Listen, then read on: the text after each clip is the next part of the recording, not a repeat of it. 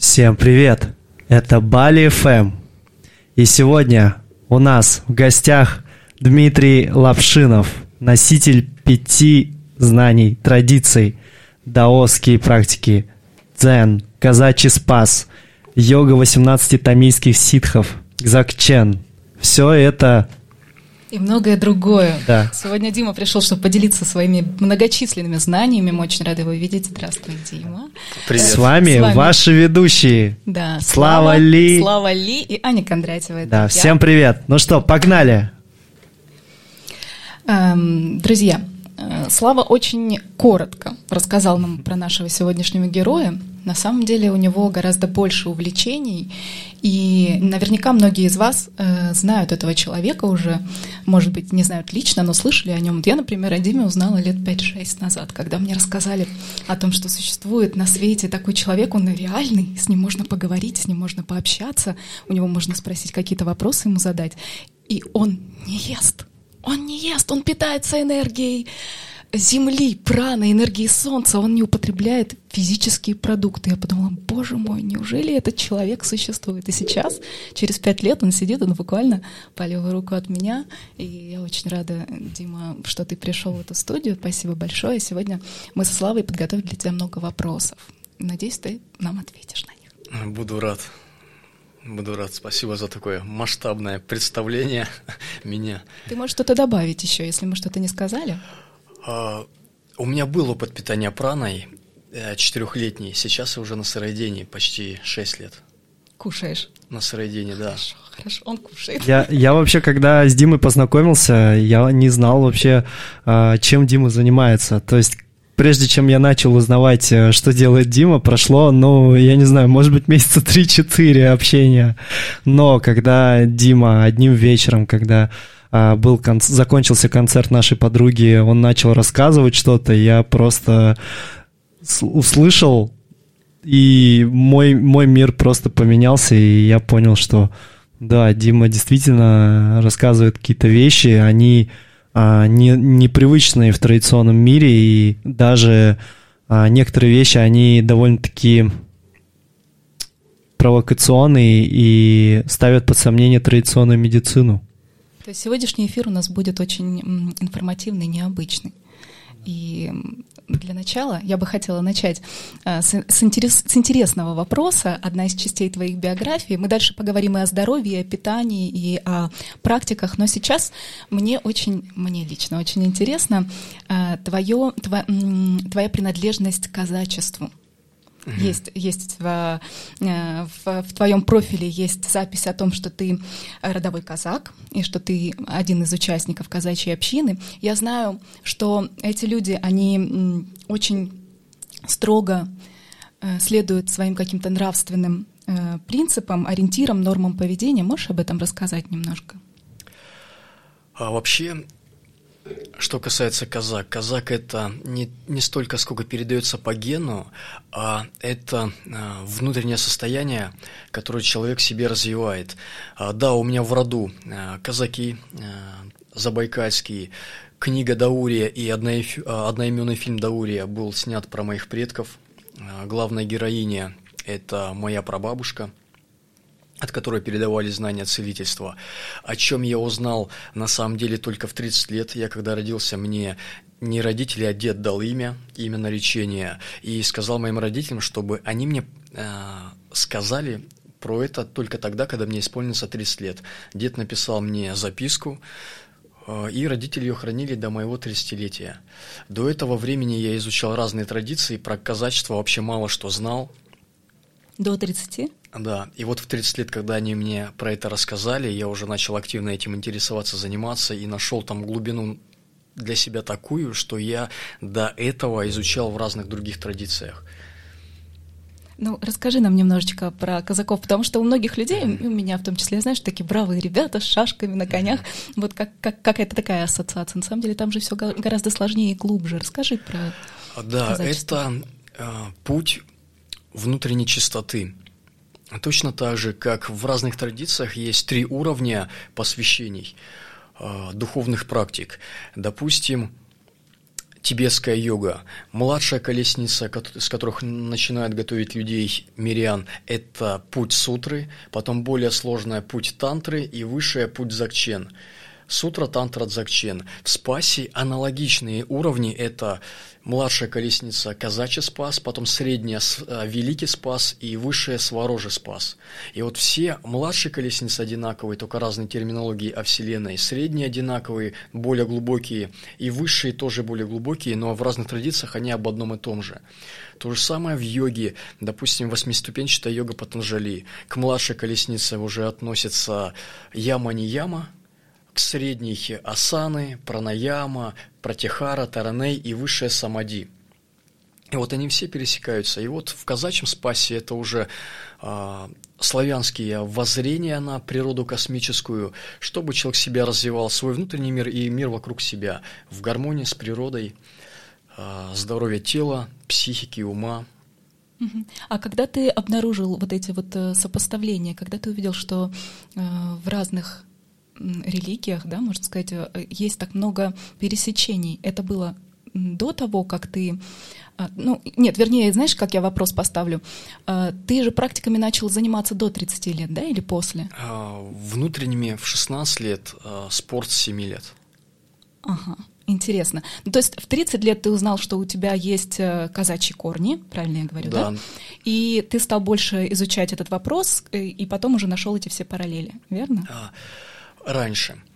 А, по большому счету, в 30 лет я узнал про свой а, род э, казачий. Сестра бабушки мне про это рассказывала. Об этом даже мама э, глубину толком не знала, потому что в те времена были гонения на казаков, и даже не все знала сестра про свою бабушку, и, а бабушка про свою прабабушку. А, и вот в 30 лет я узнал про свой казачий род, а до этого уже 16 лет, по большому счету 14 лет изучал разные традиции. И уже изучая разные традиции, у меня всегда был подход, чтобы познать суть, надо найти то, что все объединяет. И я уже тогда видел параллели в разных традициях, но с казачьим спасом я еще мало соприкасался.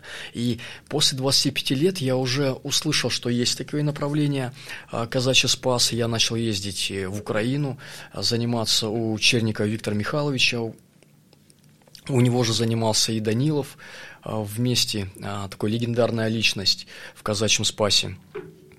И я уже тогда начал видеть, что все, что я изучал до этого в разных традициях, есть в спасе. А когда мне еще и развернули про мое родовое направление, у меня просто столько пазлов сложилось после этого. Очень интересно, Дима, узнать нашим слушателям, когда мы опубликовали о том, что ты придешь к нам на эфир, они стали задавать вопрос. Им интересно узнать, как ты пришел к, к своим практикам, к такому богатому опыту. То есть нам интересна история прям твоего детства. В каком возрасте ты к этому пришел, когда у тебя появилось сознание, что для тебя это важно? Расскажи, пожалуйста, свой путь. А, как говорил вначале, что все начиналось у меня со спорта.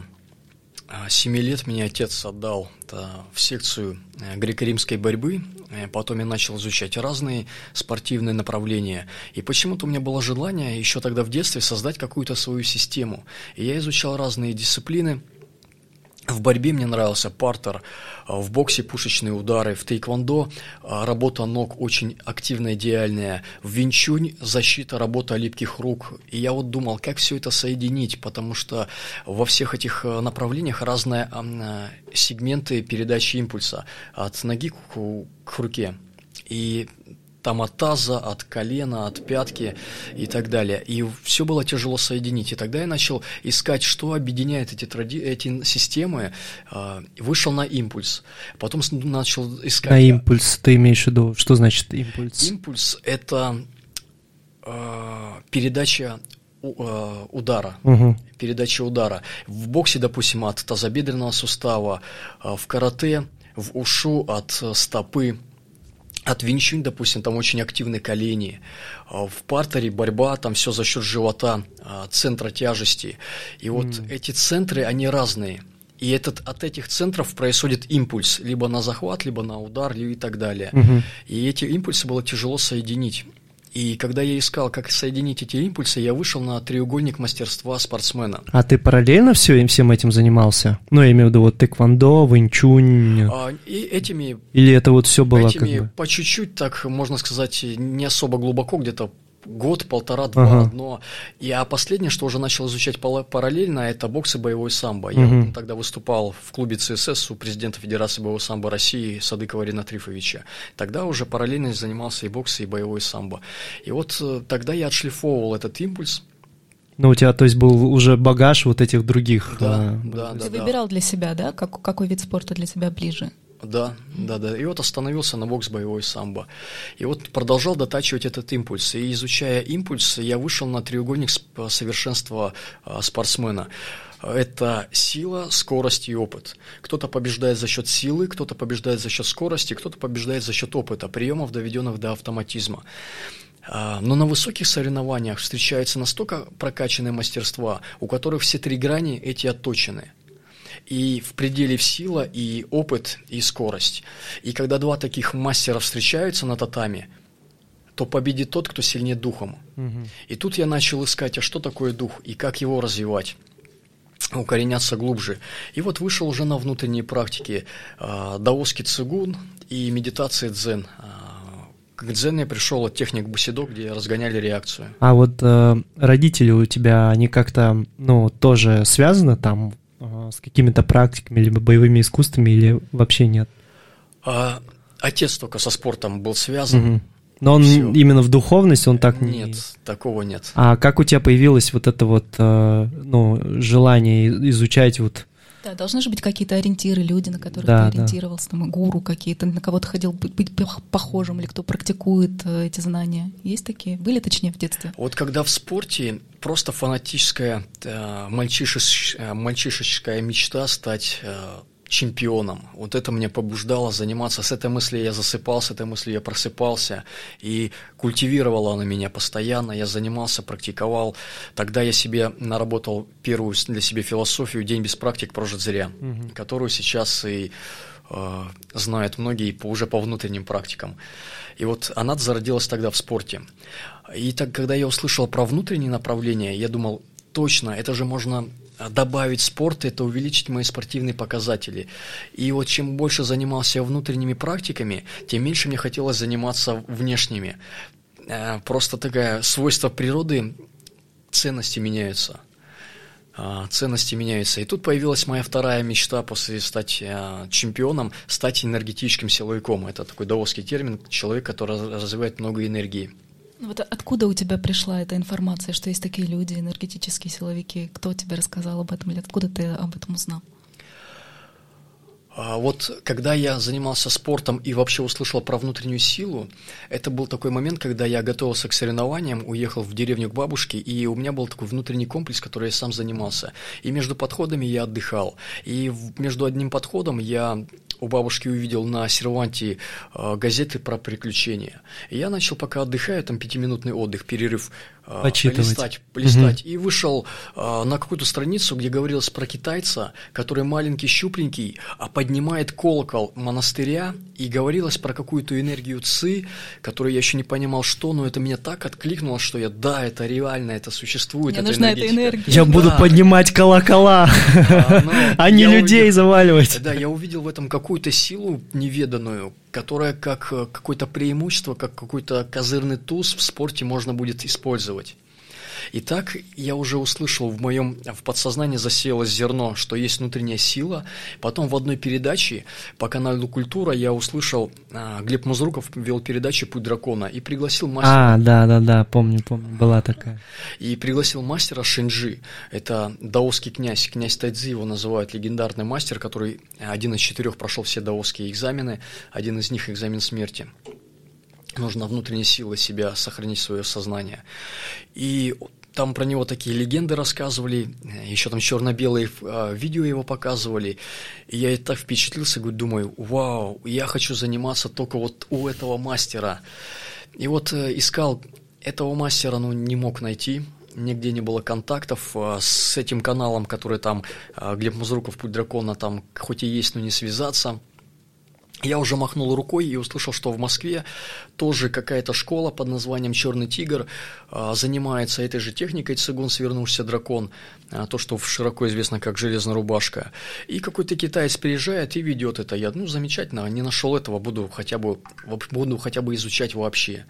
И уже год занимаюсь в этой школе, а, приезжал этот китайский мастер, проверял, и вот через год, когда сдаю экзамены по этой железной рубашке э, у этого мастера-китайца, мне на глаза попадается опять эта передача. И я понимаю, тот мастер, у которого я хотел заниматься, это, это тот мастер и есть, у которого Обалдеть. я занимаюсь, только я забыл его Обалдеть. имя. Да, это я забыл его имя, а китайцы, они там практически все на одно лицо. Я вот точно, меня так распаковало душевная эта ситуация. Шел по правильному пути, все сделал верно. Это сколько тебе лет было на тот момент?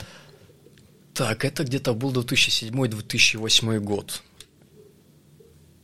Э, по большому счету, по большому счету, 22-23 года. Mm-hmm еще довольно юный. Э, скажи, пожалуйста, Дим, эм, сейчас э, ты сказал, что ты не практикуешь, эм, точнее, ты, ты сейчас питаешься овощами, правильно я понимаю, да? Фрукты и овощи. Фрукты да. и овощи. То есть э, практика праноедения осталась в твоем прошлом. Угу. Ты четыре года практиковал угу. это.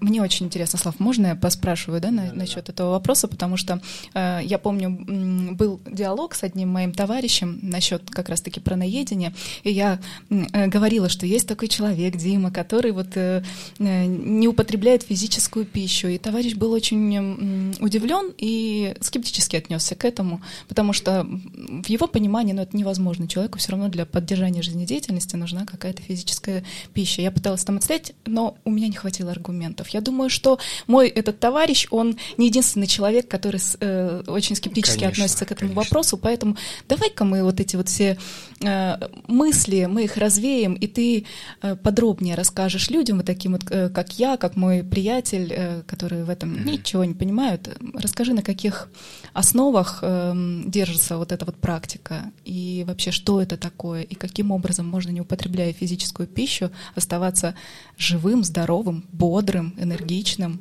и красивым. А, благодарю. А, я расскажу э, детали, как это и что это. Ну, как говорили раньше предки, перед человеком хоть э, залевитируй, кто-то найдется, кто начнет искать сомнения и в чем был фокус.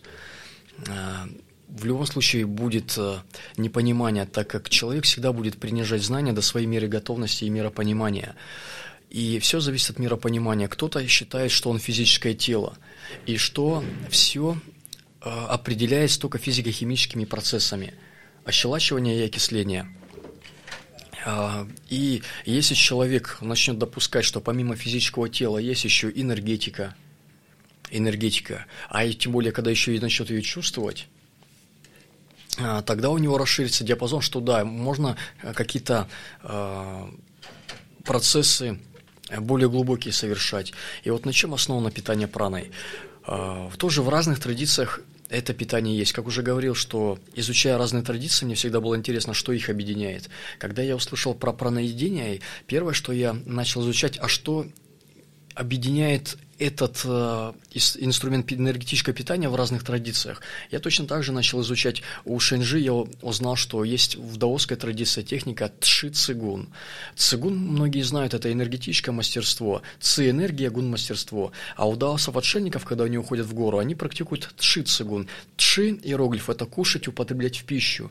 То есть ши цигун – это искусство энергетического питания, дословно его перевод. В Тибете тибетская техника называется чулен, выработка эссенции. У ситхов, мне лично рассказывал Шри Пранажи, это ситх тамильский, когда я уже стал ачарьей в этой традиции, один из учителей, а, он меня подвел, тогда была переводчица Маша Пенсон, и было много-много других йогинов, но он решил мне про эту технику рассказать. У них эта техника называется чакральное питание белым светом. И на чем оно основывается? А, питание праной само говорит за себя, питание, прана – энергия. Человек не может не есть ни физической пищи, ни энергетической, ни тем, ни другим. Должна быть какая-то замена. Если мы отказались от физической, то будь добр наполняться энергетически. Энергетически. Иначе ты будешь себя истощать. И вот весь, вся алхимия заключается в следующем. Сначала мы ощелачиваем организм, вводим себя в кислотно-щелочное равновесие, но под кислотностью, под кислотным равновесием имеется в виду не закисление, а насыщение кислотами. Ощелачивание, кислоты и дыхательные практики. Очень важно дыхательными практиками заниматься. Мы оздоравливаемся, а после этого занимаемся энергетическими практиками, балансируем полушария мозга, так как мозг – это корни нервной системы. А, мы должны нервную систему активировать. После этого медитативными практиками. И вот по большому счету тело, мозг, энергия и разум – мы это все трансформировали, объединили, и тут мы уже можем заниматься чицигун, техникой энергетического питания, то есть насыщение космической энергией и э, распространение, распределение по телу, по энергоцентрам. Есть аккумуляторы, аккумуляторы у нас энергетические, помимо чакральных, э, киновари, дантяне так называемые. И с практикой мы сначала их не чувствуем, э, человек их визуализирует – по мере своих ментальных способностей и практики он начнет созревать и возникает под пупком внутри тела зуд щекотания. После зуда щекотания возникает тепло. После тепла возникает плотное тепло, а после плотного тепла возникает приятное горячее ощущение, но уже не плотность, а как вакуум. Это приятное постоянно, как, как торг внутри генерируется и генерируется. И вот человек должен свою энергетику развить минимум в нижнем дантяне до вот этого приятного теплого ощущения – потому что мы на всю, все процессы деятельности тратим энергию. На физическую деятельность какой-то ресурс у нас уходит, на интеллектуальную, на умственную. Порой от мыслей от э, решения каких-то задач человек может устать еще больше, чем от физической нагрузки. На процесс пищеварения мы тратим энергию. И вот мы должны восполнять эту энергию. А перейти на прану мы должны не только восполнить, а переполнить. А скажи, пожалуйста, это доступно э, при должной дисциплине, доступно каждому человеку? Если вот э, все, что ты сейчас перечислил, эту долгую подготовку, сделать практики эм, регулярно выполнять, то любой, в принципе, может, или это только для избранных? Абсолютно любой. Э, во Вселенной достижения э, ограничивают человека любые достижения только незнание либо лень. Человека ограничивает его лень либо незнание. Первое. Второе. В любом случае человек должен сначала исцелить себя – у нас есть дисбаланс, у кого-то на одни элементы, у кого-то на другие элементы, и одни медики, допустим, восточной медицины, допустим, аюрведы говорят, тебе это можно, это нельзя, другому тебе это нельзя, то можно. А если человек сбалансирует все элементы, он стал цельным, вот тогда это и начинается переход. Вот первый ключик – это восстановиться, стать цельным – ты сейчас говоришь об этом с позиции человека, который прошел эту практику, да, для тебя это все легко и естественно. Но ты можешь объяснить тем, кто не понимает, каким образом все это осуществляется, как вот физически, как, точнее не физически, как ты питаешься, то есть что это за процесс? Это э, нужно посмотреть на солнце или там медитировать и в это время заряжаться энергией. Как, каким образом происходит питание? А, существуют точно так же разные практики. Э, те, которые я использовал, изучая э, практики в разных традициях, я точно так же взял для себя, на мой взгляд, рациональный самый, который я мог использовать максимально эффективно. Это был Атшицегун, это пять динамических пранаям это определенные движения, в которых ты э, выполняешь пас, то есть энергетическое упражнение, специальным образом дышишь и специальным образом медитируешь. То есть динамическая пранаяма и статическая пранаяма, когда садишься в позу лотоса и замедляешь дыхание. Включается эфирное дыхание, и ты насыщаешься. А сколько у тебя это занимало времени? Ну, вот это все делать, это же... А, практика состоит следующим образом. Сначала ты достигаешь э, из этих пяти упражнений 49 повторений каждого. И у тебя уходит примерно 50 минут. 50 минут в день. А, когда ты научился делать 49 а, повторений каждого упражнения, ты перенасыщаешься, у тебя ускоряется насыщение. Человек питает не то, что он ест, а то, что он усваивает. И ты этой практикой достигаешь малоедения – ты видишь, что ты мало ешь, ты начинаешь практику уменьшать, уже делать не по 49 раз, а по 36, чтобы сохранить малоедение. Через там полмесяца у тебя раз ты вернулся к этой стадии малоедения. Все это говорит о том, что тело адаптировалось, можно еще уменьшить. Да, допустим, в 24. Тело опять перестроилось, потом до 18. И так ты уменьшаешь от 12 сначала вверх до 49, а потом обратно с 49 вниз до 12. И уже на минимум выполняешь эту практику, сохраняя тот же эффект. И уже если ты пришел обратно к 12 повторениям и малоедение сохранилось, то ты можешь следующий шаг совершать а, – отказываться от питания полностью – если мы раньше откажемся от питания полностью, то это будет стресс для тела, психики и ума. Организм в поисках альтернативы питания будет искать запасы, поест запасы белков, углеводов, жиров. После этих запасов он съест, начнет употреблять мышечную массу. И как только попробует мышечную массу, возникает анорексия. Человек начинает есть, а тело не перестраивается на еду, оно уже перестроилось на мышечную массу. И в таких случаях нужно сразу человека ощелачивать. Медицина делает это э, раствором с содой связан, не помню, как он там раствор, гидрокарбонат, что-то там такое, практикующий за счет дыхания, но практикующий он не вообще этого допускать не должен. То есть это очень опасно, если нет никакого у тебя четкого действия, если нет наставника, да, самому этим ни в коем случае не нужно заниматься, потому что могут быть последствия плохие. Здесь человека тоже ничего не ограничивает, он, только он должен подходить к этому осознанно. А, многие начинают практиковать сложные практики бессознательно, через волю. Тело не выдержит, она говорит, я не могу двигаться, я уже болею, мне уже больно, психика уже страдает. Но ум говорит, давай, нужно покорить эту вершину горы. И человек себя ломает а потом удивляется, что почему не получилось. А по пути столько тело сигнализировало, что я не справляюсь, давай приостановимся. Осознанный подход, это нужно прислушиваться и прислушиваться к себе. А, и показатель меры, первое из трех правил а, гармонии Вселенной, это мера. Мера определяется комфортом и удовольствием. Если мы можем от голодания получать удовольствие, если мы можем от сложной практики получать удовольствие, тогда душа и дух в балансе – Потерялся баланс, все, нету цельности, мы разрушаемся. Четыре года — это большой срок довольно-таки. Скажи, тебе было вот сложно? Были такие этапы, когда тяжело этот, эта практика проходила? В начале, может быть? Во время новогоднего ужина, возможно. Запах курочки там. Ну.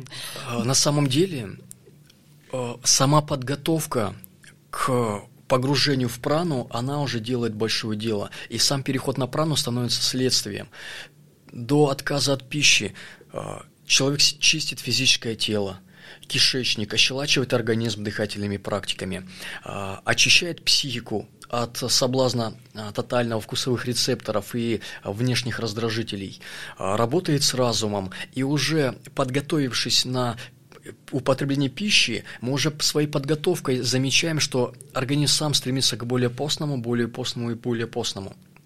И потом уже совершается этот переход –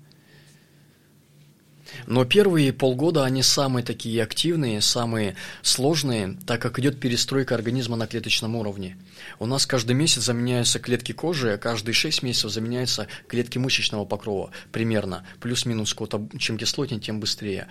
Каждые 10-12 месяцев заменяются клетки органов, и каждые 7-10 лет заменяются клетки костей. И вот мы отказались сегодня от питания, то тело перестроится только через полгода и эти окно в полгода – это стресс, когда тело, клетки не получают питания, на которых они были построены. Они только через полгода будут на альтернативе новой выстраиваться. И тут нужно себя поддерживать как раз практикой, особенно дыхательной. А что близкие твои сказали, когда ты такой эксперимент над собой производил? А, Переживали к, за тебя? К тому моменту я уже достаточно напричинялся э, добра, э, еще предудить, э, при, предстоящими уровнями питания, и про вегетарианство, там, про сыроедение, и понял, что не все готовы про это слушать, что э, я для себя увидел единственный вариант, что говорить человеку то, что, на что он готов. А чтобы узнать, на что он готов, есть подводящие вопросы. Если он ими интересуется и в ответ начинает вытаскивать другими вопросами информацию, ты ему выливаешь и даешь это.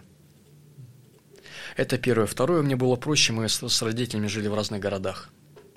Можно было мне говорить о том, что ты сегодня не покушал. Сынок, ты поел? Да, мам, я поел. Что ел? Ой, лучше тебе не знать, что я кушал. Новое блюдо французской кухни, да? Я помню, да, э, уже был э, первые шаги, еще перешел на сыроедение. У меня был все едение вегетарианство, потом сыроедение, фруктоедение. И вот было окно на сыроедении. А, и я приехал к родителям погостить с ними, побыть.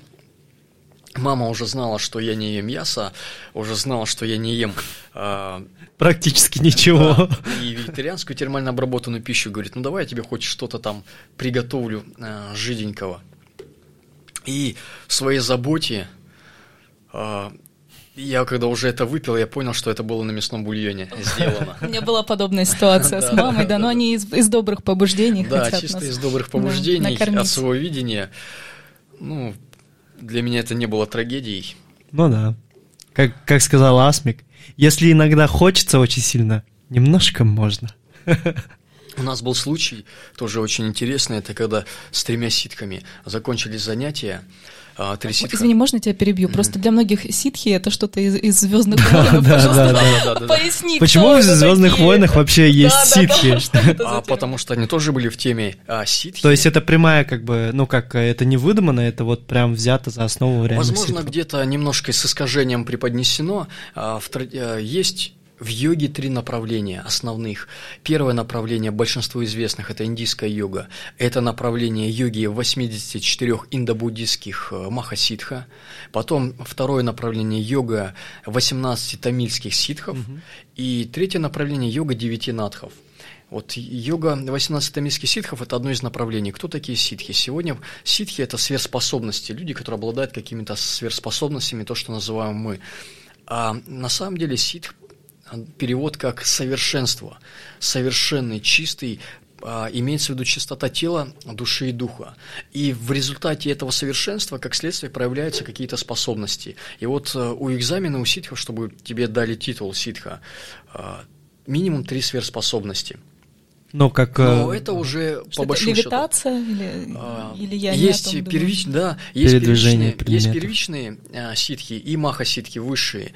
Одни из них там, да, левитация, высшая телепортация, питание праной, уменьшение в размере, увеличение в размере, стать легким, стать тяжелым а, и так далее. Быстро, быстрая а ты видел, скорость. Ты видел такие чудеса? Ну, левитацию, допустим. А, нет, я не видел такое. Но ты в это веришь? Я в это есть. верю, да. Я в это верю. И по большому счету это самооправдание достижения трех этих способностей не нужно. Его просто автоматически, вот как практика, как в школе человек обучается, обучается, но в конце обучения есть какой-то экзамен. Так и у практикующего есть практика-практика, а в конце какой-то экзамен. И это стимулирует личность, а чье-то эго раздувает, а чье-то эго разрушает. А если правильно был подход. И вот э, титул сам не важный, вообще даже не нужный, э, но по традиции его э, дают, Вручают. так используют. Да. Ты, получается, тоже ситх? А, питание прана – это одна, одно мое достижение. Надо еще, если два, то можно сказать, что да. Начинающий. Не, не дышать и не, и не пить. И вот три. Вот это уже, это уже высшее. А, это да? уже относится к высшему. Либо три младших ситхи, либо одно высшее. А как вообще ты а, начал изучать ну, вот, а, йогу 18, 18 тамильских ситхов. Как это пришло к тебе? Вот точно так же в моей жизни настолько все, я считаю, сказочно, синхронистичностью притягивается, вот как с первым учителем. Я хотел, хотел, но не нашел, и он через другое пришел ко мне. Точно так же было и с ситхами. Я тогда был в, организ... Э, в составе организации одной из эзотерических школ Живатма. А если знаете эзотерические такие направления, и, допустим, книга а, «Цветок жизни», там э, да, да. Дурвал Мисхадек, Тиберон, Дельфия. И вот э, были времена, когда в эзотерической школе совместно проводили мероприятия, семинары, тренинги. И в той международной организации как-то пригласили ситхов, вот как раз этих. И они делали там свои занятия, и мне это так понравилось прям откликнулось, что я познакомился и потом начал ездить к ним и заниматься. А к ним, к ним это куда? А, это долина Лакивали в Малайзии. А вот э, чуть-чуть хочу, как в хронологическом порядке, соб- собрать э, твой опыт. Первое, вот с чего ты начал, это было в России, да? Это вот да, э, да, цигун. Даосские да. практики цигун. Да, да, да. А ты ими занимался, ну, точнее, ты занимался только ими в начале? А, цигун и дзен в моей жизни возникли одновременно. Угу. Когда я увидел вот, э, у бабушки да, в журнале газету, вот газету и на следующий день пошел в книжный магазин и купил себе три книги. Первая – это «Энциклопедия Дзен», Вон Кюкит, «Медитация». Вторая книга по цигун Вон Кюкит, и третья – Тайдзуань Вон Кюкит. То есть цигун и дзен, медитация дзен для меня уже пришли одновременно. И в одной школе, когда уже в Москве занимался в «Черном тигре» цигун, в одни дни. В другие дни я э, в центре «Открытый мир», я у мастера Ориона занимался медитациями дзен. А ты при этом э, параллельно подрабатывал как-то, что-то делал? А, я на тот момент пошел по стопам отца. Это а, Министерство а, МПС, сейчас его все объединили с МЧС. Mm. Тогда, тогда у меня была должность в, при пожарной безопасности, э, инспектор газодымозащитной службы mm. и противопожарной безопасности. Ребята тебя там поддерживали в твоих увлечениях? А никто об этом не знал. Я, ну, мы тогда были студентами, когда жили студентами. Там, да, а, когда уже пошел на работать, не, не Ну, всем все равно, да, как-то? Да, когда мы были студентами, там все практиковали, там это спорт, а, да. практики и так далее. И мы были единомышленниками. И а, министерство каждой дороги, восточной, южной, там, северной, оно вкладывало в своего человека, который его отправили на обучение. И мы там жили, могли себе позволить заниматься, практиковать. Подрабатывали э, точно так же. Студенческие обычные годы. Днем учишься, вечером практикуешь, ночью подрабатываешь. Приходишь на последней партии первую пар, пару спишь, потом да. продолжаешь учиться, и так круг за кругом, день за днем. Так здорово, у кого-то студенческая жизнь – это тусовки, вечеринки, алкоголь. Да. У Димы тут э, товарищи, которые понимают его и практикуют вместе с ним. Дима, мне интересно, расскажи вот э, в работе, когда ты вот работал в бывшем МЧС. Ну, я не запомнил это название. Тогда было э, МПС. МПС, да. Потом, сейчас стало ОРЖД. А. Это, это безопасность на железной дороге, на подвижном составе. А, а ты как-то применял в работе вот то, что ты изучал? В принципе, нет, потому что я уже а, обучался там, я уже знал, что я не буду заниматься этой профессией. Я обучался, потому что у меня была возможность заниматься практиками. У меня э, не было таких ограничений, что где жить, чем себе э, зарабатывать. У меня какой-то минимальный ресурс был, э, сверх я уже там где-то подрабатывал. И ну, для меня это уже было, я уже понимал, что я после обучения не пойду заниматься по профессии, потому что я весь горю вот этим путем, этими практиками. Я однозначно буду ими заниматься. Вот насчет горения, кстати.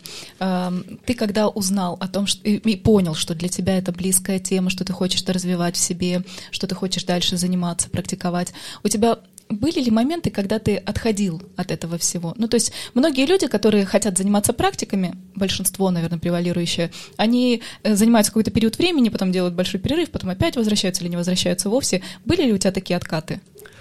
В практиках откатов не было вообще я не помню, когда я не практиковал. Вот это вот еще с детства, день без практик прожил зря, когда я себе придумал такую аффирмацию либо правило, потом я себе много ломал, э, истощал физически, потом отдыхал. Вот этот период восстановления я там мог не позаниматься, но это просто как отдохнуть. Но чтобы откат не, не было желания практиковать, не было. Я когда отдыхал, я понимал, что я отдыхаю с целью, чтобы погрузиться глубже. Потом я начал анализировать, почему у меня такие перегрузы. Я уже добавил второй, я понял, что я себе изнашиваю ресурс. Э, спорт сегодня – это спорт тел, спорят тела из нашего ради достижений, а, а физкультура, культура тела была потеряна, то есть восстановление. И я, когда это узнал, изучал, я уже понял, что должно быть еще и наслаждение, должна быть определенная мера. И Тогда добавилось мое второе правило – день без практики прожит зря, практика без удовольствия слепа. И вот тогда все пошло как по маслу, практика просто стала завораживать, завораживать, и я себя начал ощущать как пчела, прельщенная меду в этих практиках. А вот э, расскажи, пожалуйста, про Малайзию, где ты изучал йогу 18 э, тамильских ситхов. То есть как произошло, что ты вот из России э, попал в Малайзию? А, когда познакомился через Живатму, это эзотерический центр, с этими ситхами, это было в Москве, они пригласили их, это был первый их приезд вообще в Россию, наш, по-моему, за границу они у нас давали. И вот первое время они э, приехали, дали, допустим, первый уровень внутренней силы, уехали, приехали, дали второй уровень, э, третий. И вот первое время, где-то, не помню, может, полтора года, они приезжали, и я только в этот момент ими, с ними занимался. А потом я уже мог позволять ездить туда, себе к ним туда, в Малайзию. И ты был как, э, как сказать, ну то есть э, ты поехал туда как... Как ученик. Как ученик, да, да. и жил там при каком-то а, там храме точно или так как? же. А, несколько дней ты обучаешься занятиями, а потом приезжаешь к себе опять в Россию, а, напрактиковываешь, напрактиковываешь, когда готов к следующему уровню, приезжаешь, сдаешь определенные нормативы, сдал, проходишь дальше. И а, так от ученика я стал одним из очарей учителей у них. А как вообще, расскажи вот про... Это была первая поездка твоя за границу? Или, или уже ты до этого ездил?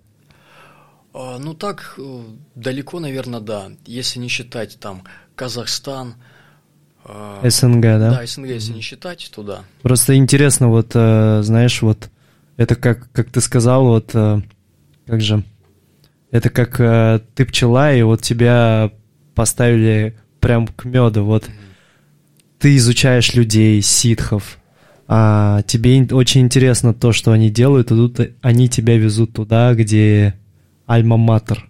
Вот какие у тебя были эмоции вообще? Это еще сильнее вдохновляет, заряжает, и ты дает мотивацию еще сильнее практиковать. Как долго ты там был? А, занимался я у них, э, ну, наверное, года 3-4. То есть периодически вот э, прилетал, да? Да, я был ненасытный в практиках. Э, насколько я знаю, я у них был первым белым, возможно, и не только белым, кто за один год сдавал два уровня. Они а, даже сначала смотрели как-то, да нет. Опять он приехал. Да нет. Опять этот парень. Будешь там со всеми сдавать, когда это. И вот все сдавали одни экзамены, а я сдал. И я в этот же с ними договаривался, чтобы сдать другой уровень, да, другой уровень. И у меня получилось, видимо, начали потом как-то относиться. Я помню, потом Шри Пранажи подошел и говорит, пойдем. И вот рассказал про практику чакральное э, питание белым светом. Дима, не было такого, как э, в книге «Тайные виды на гору Фудзи», когда ты возвращаешься домой, а, а ты уже не можешь по-другому воспринимать этот мир. У тебя настолько все поменялось в твоей голове, что тебе да, уже да. хочется обратно туда, но ты не можешь, потому что ты слишком уже просветлен. Было такое? А, я еще не просветлен. Но ну, ты уже в белом. Да, уже, уже в белом, уже Ты почти, Дим, почти. А, я помню такие первые опыты, когда соприкасался с эзотерикой, с тонким планом, с энергетикой. И такое ощущение, идешь по улице, и что ты знаешь что-то, что еще даже не задумывается окружающее вокруг тебя. Ты идешь по этой же улице, ну как будто у тебя какие-то знания есть, какая-то вот сопричастность с чем-то тонким, тонким планом, а, который социальный мир просто суетится вокруг тебя и даже не замечает. Вот я помню, были такие моменты. Идешь и светишься, да, озаряешь улицу своим светом. А, скажи, пожалуйста, у нас есть некоторые вопросы. Сможешь ли ты сейчас ответить? А я думаю, что сможешь. А, сегодня зрители нам э, написали. Очень интересная тема шишковидная железа. А, не изученная мной, но любопытная для меня. Что это вообще такое? У всех ли она есть? Зачем нужно ее пробуждать? На что она влияет? Расскажи, пожалуйста с миру, с миру физики и с мира тонкого плана. На физическом плане шишковидная железа – это король эндокринных органов. Основные переносчики команд жизнедеятельности – это у нас гормоны. Вырабатывают гормоны эндокринные органы. И вот король эндокринных органов – это шишковидная железа. Шишковидка дает команду вилочковой железы. Вилочковая – это трансформатор, распределяет обязанности между другими эндокринными органами. То есть, если шишковидная железа плохо работает, то сбой во всей гормональной системе. Это король. И даже работа головного мозга зависит от а, шишковидной железы. Левое полушарие, там рациональность, правая интуитивность, лобный отдел головного мозга отвечает за силу фокусировки, затылочный отдел мозжечок за визуализацию. И вот э, их объединяет все эти способности а, шишковидка, центр. И вот, э, соответственно, на физическом плане, если развивать шишковидку, мы будем в ресурсе, в сочности тела, э, если были тучные, выровняемся, если были худощавые, выровняемся, и э, долголетие, здоровье. На тонком плане это сила энергетики и сила ментальных способностей, от памяти до силы концентрации и интуиции. Почему я называю это трофированным органом? А потому что считается, что до 14 лет э, шишковидка развивается, а потом не развивается. Она уже начинает кристаллизоваться, и все, уменьшает свои способности. Но почему это происходит? А, потому что человек ежедневно и систематически закисляет свое тело мертвой нездоровой пищей. И накопив кислоты и соли, что наши эндокринные органы а, блокируются, а король берет всю ответственность на себя, а лимфа у нас кверху, все шишковидка на себя тянет. И поэтому слизи кислот столько, что она уже не активна, не развивается. И эта проблема не то, что наступила там 14-15 там, лет и шишковидка не работает, это следствие закисления организма. Если человек ощелачивается, либо ведет изначально здоровый образ жизни, так как чисто не там, где мы чистимся и выбираем, а там, где не мусорим, а, она продолжает работать. У человека нету ни одного органа, который нельзя восстановить. А, нужно знать, как это в гармонии с природой сделать. А вот смотри, дыхательными практиками ты занимаешься довольно давно, правильно я понимаю? Mm-hmm. Многие люди знают, что дыхательные практики, они способствуют улучшению твоего морального физического состояния, ты можешь успокоить свои бесконечные мысли, можешь просто там привести себя в более расслабленное, более э, позитивное, в более позитивный настрой, убрать какую-то там негативную энергию. Но это ведь не единственное, для чего нужны дыхательные практики. Чем они еще помогают? А, дыхание вообще это жизнь. Со вдохом, как я говорю, со вдохом мы приходим в эту жизнь, с выдохом мы уходим из этой жизни. А жизнь это граница между вдохом и выдохом. То есть от наших задержек дыхания зависит и здоровье физического тела, и энергетики, и а, психики, и ума. А, если мы хотим... А пояснишь такое задержки дыхания для тех, кто не понимает, о чем речь? А, мы, допустим, сделали выдох, закрыли нос и пошла задержка дыхания. Там 20 секунд задержка дыхания, отдышались. Второй подход, третий подход. И вот у здорового человека задержка дыхания на выдохе должна быть минимум 60 секунд, норма 90 секунд. Угу. На этом уровне начинается здоровье. До этого организм очень закисленный, и такой болит человек часто болеет, легко заболевает. Бывают такие моменты, что два человека находятся в одной и той же среде, один заболел, а другой нет. Они там плечом к плечом там с друг другом находятся, но один заболел, а другой нет. Вот тот, кто заболел, находится в кислотной среде, а тот, кто нет, он в щелочной среде. И вот вот дыхательные практики – это то, что дала нам природа самостоятельно ощелачивать себя. И вот задержки дыхания на выдохе, на вдохе, там немножко другой процесс, нежели на выдохе. А, самый быстрый способ самостоятельно, неважно в каком состоянии здоровья и в каком возрасте, человеку себя восстановить здоровье.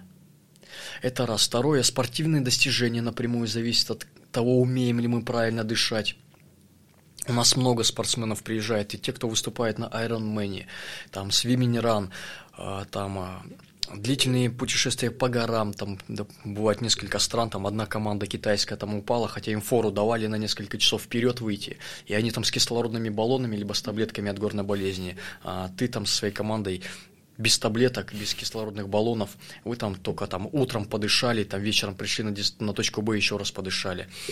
И вот даешь, бывает, фору, и обгоняешь, обходишь их. А, дыхание – это все. От дыхания спортивные достижения зависят, а, энергетические, особенно кто занимается целительством, ментальные, неважно, медитациями ли человек занимается, либо там бизнес ведет, а, память. Физическая форма. Физическая, физическая форма, да.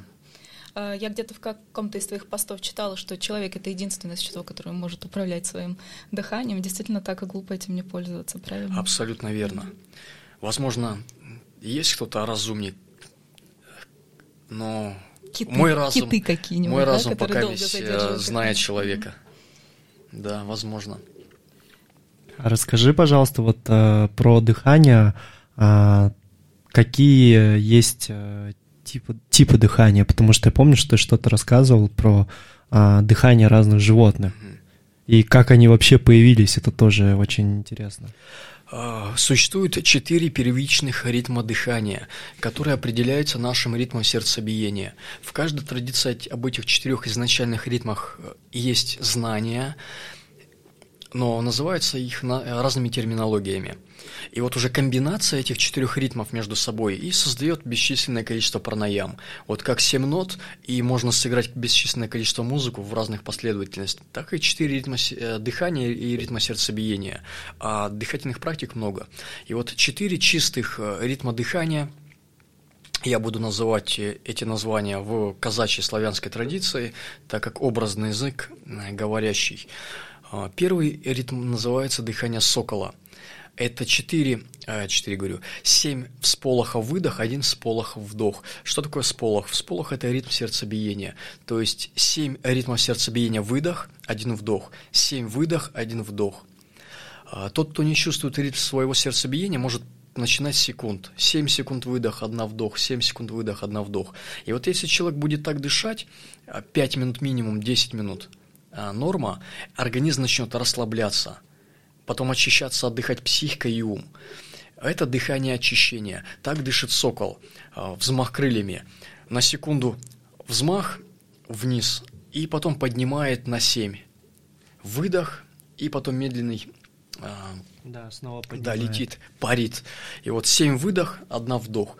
И эти ритмы дыхания у человека в подсознании настолько, когда человек получил травму какую-то, там открытый перелом, авария, его организм э, в стрессе рефлекторно начинает дышать вдох, выдох, выдох, выдох, выдох, вдох, выдох, выдох, выдох, выдох. Но это прерывистый, потому что он в стрессе находится. Если человек э, будет сглаживать выдох, а вдох, выдох, выдох, медленный, плавный, вдох, выдох, медленный, плавный, э, ему будет легче. Такое дыхание избавляет не только от нагрузки, перегрузки, но и от болезненных ощущений. Женщина, когда рожает, если а, возникает болезненное ощущение, не, перевед... не был переведено тело в щелочную среду, таз не развернут, она рефлекторно тоже будет дышать. Вдох, выдох, выдох, выдох, выдох, вдох, выдох, выдох, выдох, выдох. Муж, допустим, за руку держит, вместе с ней начинает дышать плавно. Вдох, плавный, плавный выдох, вдох, плавный, плавный. Организм начинает подсознательно от болезненных ощущений избавляться. То есть это дыхание очищения не только от усталости, но от боли, от возбуждения ума, там за кулисами кто-то стоит перед лекцией, либо спортсмен перед соревнованиями. Второе – медведь, зеркальное, дыхание силы. А, здесь наоборот 7 секунд, либо 7 сполохов вдох, 1 сполох выдох. Длинный вдох, короткий выдох. То же самое 5-10 минут организм сначала набирает силу, потом энергетику, потом волю, а, стремительность. По мнению предков, э, медведь в лесу был самым сильным, поэтому и дыхание силы назвали дыхание медведя. А можешь рассказать какой-нибудь пример вот э, из твоего опыта, когда вот человек что-то не мог сделать, он делал дыхание медведя и вот там мог, ну, к примеру, там гантелю поднять или штангу? А, бывают моменты, когда, допустим, Белуха, горы, последнее восхождение по веревке, по веревке, а ты с рюкзаками. Uh-huh. И с тобой в команде спортсмен, спортсмен, но он уже все падает, и ты вместо своего рюкзака берешь его рюкзак, и чтобы он хотя бы и по веревке еще с его рюкзаком поднимаешься, и а, чтобы привести его в, ну, в чувство, ему даешь дыхание медведя. Он сначала сокола расслабился, потом медведя наполнился силой и уже по -по полез, полез, полез. И таких примеров много. Либо были, допустим, соревнования а, свиминг-ран. А, мой друг бывший президент, а, бывший помощник президента Покудо, а, периодически выступает на соревнованиях. Там свиньмиран, там бегают, плавают, там троеборье, и там парно по командой в два человека. И перед соревнованиями его напарник э, получает травму, не может выступать, а значит его снимут с дистанции. Да, с дистанции. дистанции. И он предлагает мне с ним в команде выступить. А я уже спортом не занимался, там, не помню, там, не просто 10 лет, а лет 15, это Товарища точно. нужно выручить. А, да, и самому интересно, на что э, годишься. Занимался только дыхательными практиками, там, медитациями. И вот, допустим, когда бежишь в гору, дыхание медведя, когда с горы дыхание сокола, а дальше по прямой э, ты ощущаешь, сбито у тебя дыхание, не сбито, если сбито, опять дыхание сокола, если не сбито ровно, дыхание медведя. И так ты дыханием набираешь силы и перестаешь уставать. Вот единственное, что меня сбивало, а, это плавание. Я не успел, взял всего лишь пару уроков у там, мастера по плаванию, а, но тем не менее тем не менее, из норматива мы 21 э, километр, 19 километров, по-моему, плыть, 4, 19 а, километров бежать по горам, по пересеченной местности и 4 километра плыть, и все это перемешано. Через там пару километров проплыл 100 метров, ты уже бежишь дальше тяжелее, угу. уже дыхание от воды сбилось. И вот э, норматив там. был, норматив был 4 часа, либо 5 часов 40 минут, либо 4 часа 50 минут, ну что-то такое. Мы сделали за 2 часа 20 минут. Это... То есть вы первые прибежали? ну, там были еще товарищи, кто там к Олимпиаде готовится, которые а. там уже там ну, это уже топ, топ уровень. Да, ну, в начале. Mm. Да. Интересно. Э, смотри, с э, дыхательными практиками понятно более-менее, но для того, чтобы ими овладеть полностью, нужно время, конечно же. Да? Не, не получится сразу так раз и с завтрашнего дня начать правильно дышать, и э, твоя жизнь там полностью изменится. Нужно какое-то время на это затратить. Но можно, например, изменить э, пищевые привычки. Э, давай немножко об этом поговорим, потому что очень важно. Сейчас наверняка люди, которые слушают нас, они бы хотели об этом больше узнать, про питание, и ты можешь наверняка дать какие-то советы по питанию, по правильному, какую пищу лучше принимать, какую не принимать, э, там, по поводу воды, какое количество нужно пить. То есть этого э, сейчас в интернете в сети огромное количество, и многие дают противоречивую довольно информацию. Что ты думаешь на этот счет и какие советы мог бы дать нашим слушателям? А, в питании есть два раздела. Что есть и как есть. То есть уровни питания и правила питания. И вот правила питания не всегда выше. Потому что даже на здоровом питании, на том же сыроедении, вегетарианстве, человек не правильно употребляя пищу может себя загубить. И вот есть несколько правил питания. Первое. А, рекомендуется пить воду, стаканчик теплой воды за полчаса до еды, либо через час-три часа после еды. Второе. Долго жевать, жизнь продлевать. А, пищу твердую нужно пить, а жидкую жевать. То есть мы пищу обогащаем своими слюнными ферментами. Потому что все, что мы едим, это чужеродный объект для нас. Организм вообще не знает, что с ним делать. И если мы поглотали, то идет не процесс пищеварения, а процесс вывода непонятного, неопознанного объекта из себя. Разжевали, организм уже знает. А, третье настроение, уметь вкушать пищу, получать от нее удовольствие, наблюдать, как вкусы распадаются на более тонкие вкусы. А, мы питаем не только тело, тело мы питаем на 30-40%, на 70-60% мы употребляем пищу по нехватке эмоций, по нехватке вовлечения в жизнь. И не хватает человеку там радости, сладкого захочется mm-hmm. и так далее. Вот нужно вкушать пищу. А, нас питает не то, что мы едим, а то, что мы усваиваем. А степень усвоения зависит от наслаждения. Один съел килограмм, не наелся, а другой несколько грамм и наелся и не передать. Самое одно из тоже главных, переел, значит отравился, даже если ел здоровую пищу. Угу. Вот как раз касаемо удовольствия, сейчас очень многие люди да большинство людей, наверное, пищевые наркоманы, то есть едят не, тогда, не, не тогда, когда организм этого требует, а просто, ну, потому что между делом, да, там да, пошел да, на встречу да. с друзьями, перекусил, да, там делать нечего, пошел в холодильник, залез, перекусил. Как себя от этой привычки избавить? Как заставить себя правильно питаться, а не когда там тебе вздумается. Да, питание тоже должно быть осознанным а, для того, чтобы нас не тянуло на тяжелую пищу, либо не во время есть, по большому счету все, что мы хотим съесть, уже живет внутри нас. Все, за что мы тянемся, уже в виде а, миклофлора, либо паразитарной флоры уже тянет эту, на эту еду. И человек параллельно своему а, смешанному питанию начинает заниматься дыхательными практиками, либо, допустим, раз в неделю голодать. То есть попутно у него вку- э, чистится тело, кишечник и вкусовые рецепторы. Вот самое главное, начинайте с очищения кишечника и дыхания. Я знаю такие м- системы, я, я не помню, где я это видела, по-моему, даже в каком-то из сайтов про дизайн человека, что там по дате твоего рождения могут определить, какой тип питания тебе подходит. И я немножко задумалась, действительно ли есть э, какая-то связь между твоей датой рождения, не знаю, твоим... И местом э, рождения. Да, местом рождения, твоим физиологическим, физическим типом, да, и тому, что можно тебе горячую пищу... Это у Паши в эволюции. Да-да-да, это довольно интересная тема. И скажи, всем ли, например, людям можно вегетарианцем стать или там веганом, или, э, может быть, кому-то это противопоказано? Оленеводом в Якутии, допустим. Да. А вот, кстати, Алхимия тела состоит из двух ингредиентов. Это дыхание СО2 и масла, замасливание. Если мы соединим дыхание и масла, это будет мощнейший синтез, трансформации, перестройки организма с одного вида питания на другой. А масла это какие? Рафинированные? Э, масла растительного холодного отжима. А. а. Но я к другому. И вот когда человек э, находится в северных широтах, они делают акцент на жирную пищу, либо маслянистую, mm-hmm. а когда в жарких, нужно на дыхание mm-hmm. и на ощелачивание делать. А если на то и на другое, тогда человек трансформируется. И вот всем ли выгодно, либо каждый человек ли может перейти с одного вида питания на другой. Пока мы сломанные, то есть у тебя одна душа превуалирует, у тебя другую, как вначале говорим про питание праной. Если мы свои пять первых элементов сбалансировали, тогда переход будет.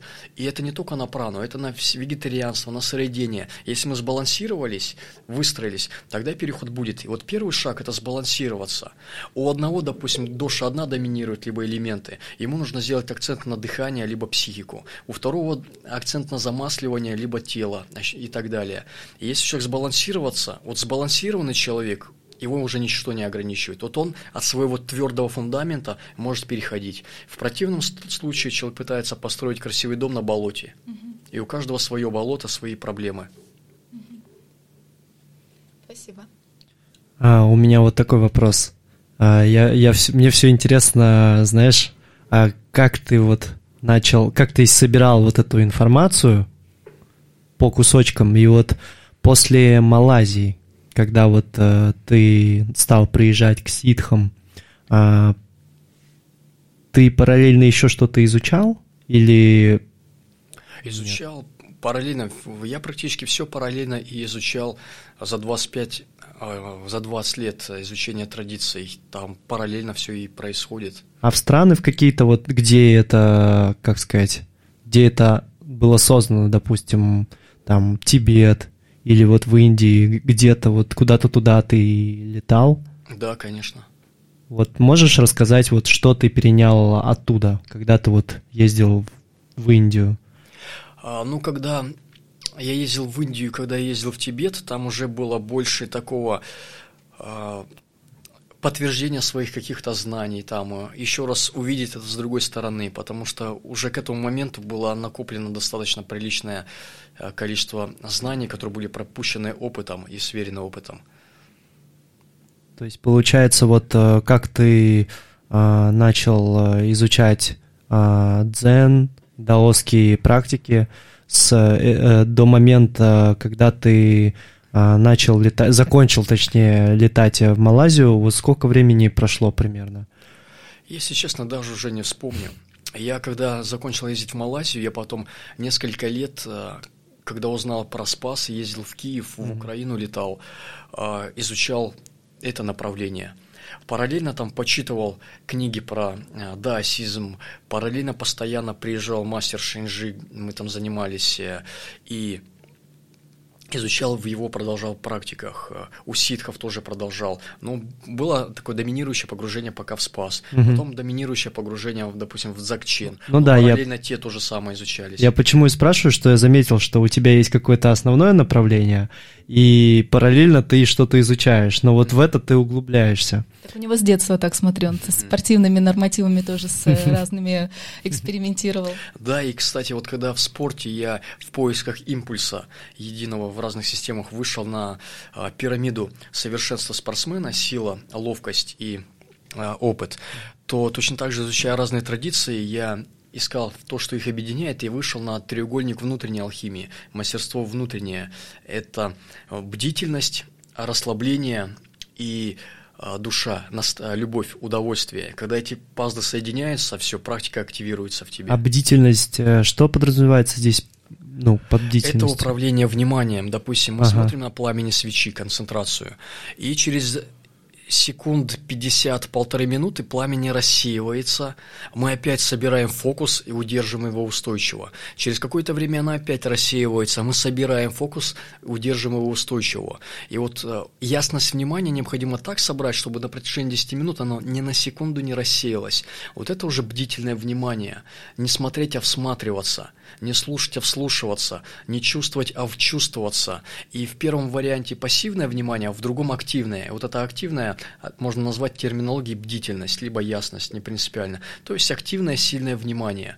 И вот это ясное внимание, если мы без расслабления будем направлять, на работу, на спорт, на, на практику медитации, то эта бдительность вовлечет за собой физическое напряжение. Должно быть попутно идти расслабление. Если расслабление больше, чем бдительность, то мы станем вялым, уснем.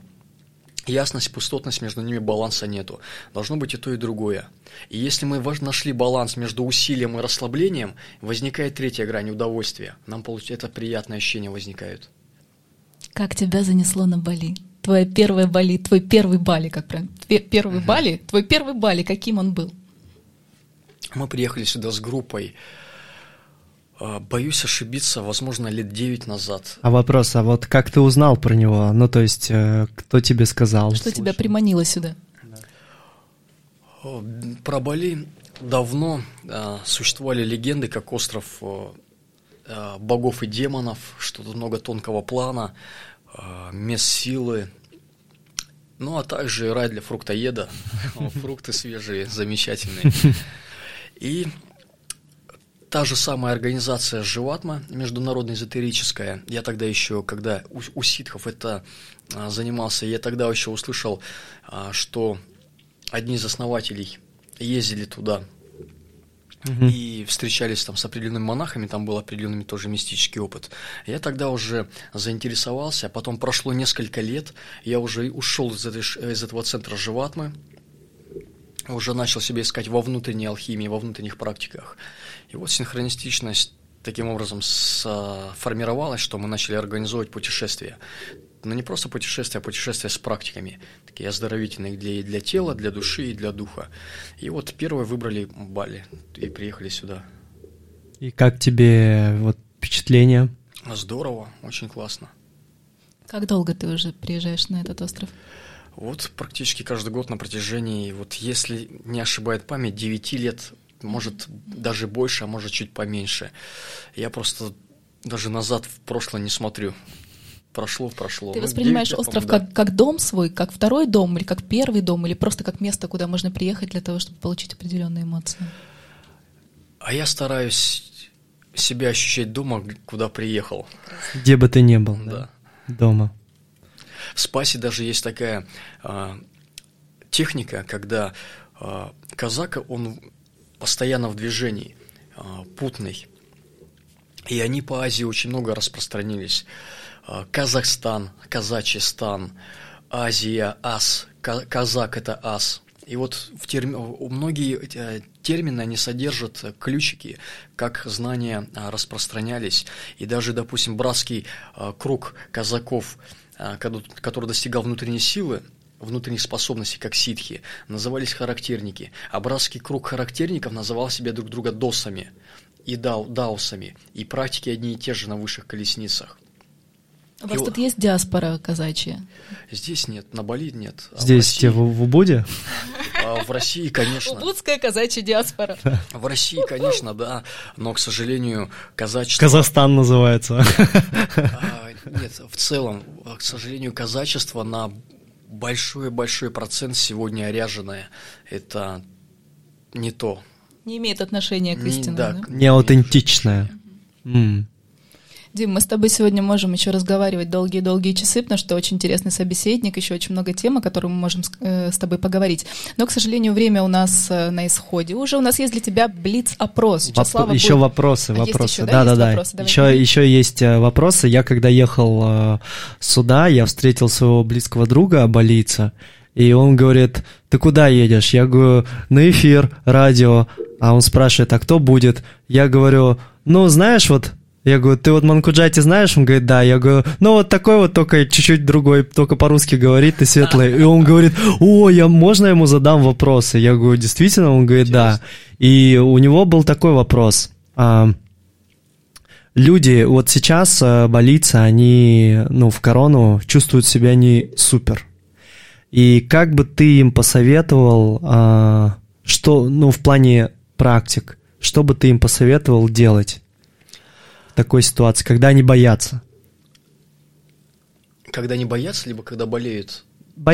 Ну, имеется в виду а, бояться, что... За будущее. Да, за будущее, да, то, что непонятно, когда а, там что откроет. Со здоровьем, либо вот с ситуацией? Именно ситуацией. Если ситуация, то дыхание сокола – когда так, они птицу возбужден... такую знают? Подожди, я им объясню дыхание. Есть аналог сокола здесь какой-то, тропический. Айгл. А, ритм просто нужно сказать. 7 секунд вдох, 1 секунда выдох, 5-10 минут. А, человек практикует. Когда мы возбуждены, возбуждены, мы не можем найти выход. Только в спокойствии мы максимально находимся в ресурсе и видим э, максимально значимые э, результаты. И вот э, страх, страх, он иллюзорен. То есть ситуация, она реальна, но как на, на нее реагировать от страха либо от адекватности, это уже наш выбор. И вот самое главное в ситуации пребывать не в страхе, а в адекватности, в ресурсности. И перевернуть планку от страха в позитивность и в здравомыслие, нужно сначала очиститься. Сокол, дыхание сокола. Если здоровье поддержать, то у них тут есть замечательный фрукт, папайя, который мощный антипаразитарный, и именно косточки, не сам фрукт, а косточки. Монахи, тот же самый манку, они для излечения от любых болезней кушают э, семечки папайи. То есть они их молят просто, да? И... Или сырыми Жуют, можно? жуют сырыми, А-а-а. прям, да. Экстракты из них. Масло даже можно сделать или нет? Масло не знаю, ну прям так, они горьковатые, угу. много не съешь, но они очень мощные. А, знаешь, еще был второй вопрос. А, ему было интересно, чем отличается а, духовные, ну, как бы, как он, spirituality, он сказал, то есть духовность, чем отличается духовность балийская от духовности ну, западного мира, наверное, как так? Вот ты же дружишь там с Манкуджати, с брахманами. Да, да, да, конечно. А, как ни странно, у нас одинаковый подход. Что такое Бали? Остров – Раньше предками еще э, до зарождения трех великих культур Веды, Весты и Авесты было древнее сакральное знание, которое называлось тенгрианство, из которого возникло уже дальнейшие Веды и потом религии из них. И вот на, до, на тенгрианстве были обряды как темные жертвоприношения, так и светлые богоподношения, подношения молитвы богам, либо ароматов, а, либо энергии и так далее. И вот богоподношение на древних языках называется Бали. То есть когда-то э, древними сам остров Бали это был подношением верхним богам. И ихние обряды, которые делают манку, и шаманы, они одинаковые – один, вообще один в один. Но сегодня стали и в шаманизме, и в на Бали немножко темного, кровного. Раньше было бескровное. И даже, вот, допустим, на Байкале,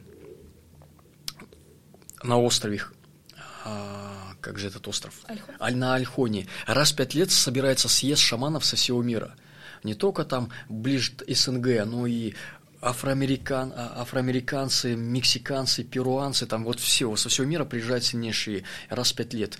И проводят там обряд, выбирается сильнейший из них, угу. и ему передается на хранение мировая трубка мира, Обалдеть. шаманская. И вот это последняя, у кого хранится, у моего близкого. Ого. А, и, ну, в нашем кругу. А он э, кто? Индонезиец? А, бурят. бурят. Как раз традиции тенгрианской. Угу. И вот там изучают шамбалийские обряды угу. так, как не надо делать. Как, ну, как не надо, очень, э, ну, это уже не, можно ему, не знаю, там, как говорить. Не-не, я ему скажу, да. и твой контакт кину, он тебе напишет и скажет все, что о тебе думает. А, во-первых, э, раньше было бескровное, а сейчас кровное. Во-вторых, если делают бескровную, то а, ду, а, душу животного а, отправляют в верхний мир к радированию. Болийцы так делают, так делают, но кровь падает на землю. Вот это раньше запрещалось. А, у меня еще такой вопрос. А, я вот о нем думал, думаю, блин, прикольно. А, искал даже, задавал ли тебе кто-нибудь его в, интер, в интернете, когда смотрел, готовился к эфиру. А, вот те практики, которые ты изучил, ты их применяешь в сексе? Тут немножко по другому углу. Угу. Практики позволяют достигнуть чистоты и целостности, при которой поддается контролю и осознанности сексуальная энергия легче. Угу. Если до этого с грязным закисленным теле, закрытых каналах э, сексуальная энергия э, теряла тебя, разряжала, да. А после этого разряжало твои энергетические аккумуляторы, после этого разряжаются почки, Ага. после почек разряжается мозг. Лучше не заниматься закисленным сексом, я понял. Лучше уметь управлять. Мгм. В обратную сторону, когда ты этим управляешь, ты в обратную сторону увеличиваешь энергетику, а потом укрепляются почки, потом мозг, потом идет повышение вибраций. Знаешь, Слав, мне кажется, это отдельная тема. Мы Диму еще раз пригласим, чтобы поговорить об отношениях и о, о других интересных эм, Да, пожалуйста. аспектах, да. Да, это интересно, интересно. Ну что ж, э, так, вопросы у нас закончились, да. Давай, Блиц. Блиц, Слава быстро за- задает вопросы, ты коротко Я думал. Аня, Аня хочет задать эти Я? вопросы. Давай, давай, давай по очереди. Хорошо, давай, Блиц. Так, Нужно максимально быстро отвечать, да? Там, да, ну, Ну, коротко. Коротко, да. мгм. Первый вопрос. Что для тебя остров Бали?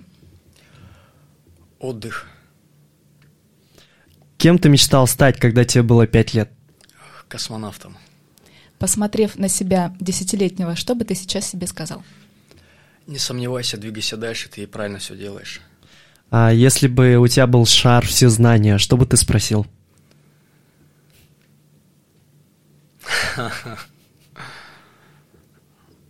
Что такое истинная любовь? Истинная любовь. Класс. Как бы ты назвал книгу своей жизни? Тут оговорочка, Дим, я знаю, что ты, что у тебя есть уже книги. Я имею в виду не конкретно, ну, в целом именно свою жизнь. Ты старец, э, ста с чем-то летний. Ты прожил долгую интересную жизнь. Как ты назовешь книгу о ней? Исчезновение пути. У нас в гостях был Дмитрий Лапшинов. Прекрасный человек, светлый, интересный. Обязательно еще раз пригласим его, чтобы поговорить на другие темы. Спасибо большое, Дима. С тобой было приятно сегодня разговаривать. Мы Благодарю. Эм. благодарим Спасибо. тебя за эфир. И это было Бали ФМ. Бали ФМ. Лови наш вайб. Всем пока. Пока-пока. Удачи.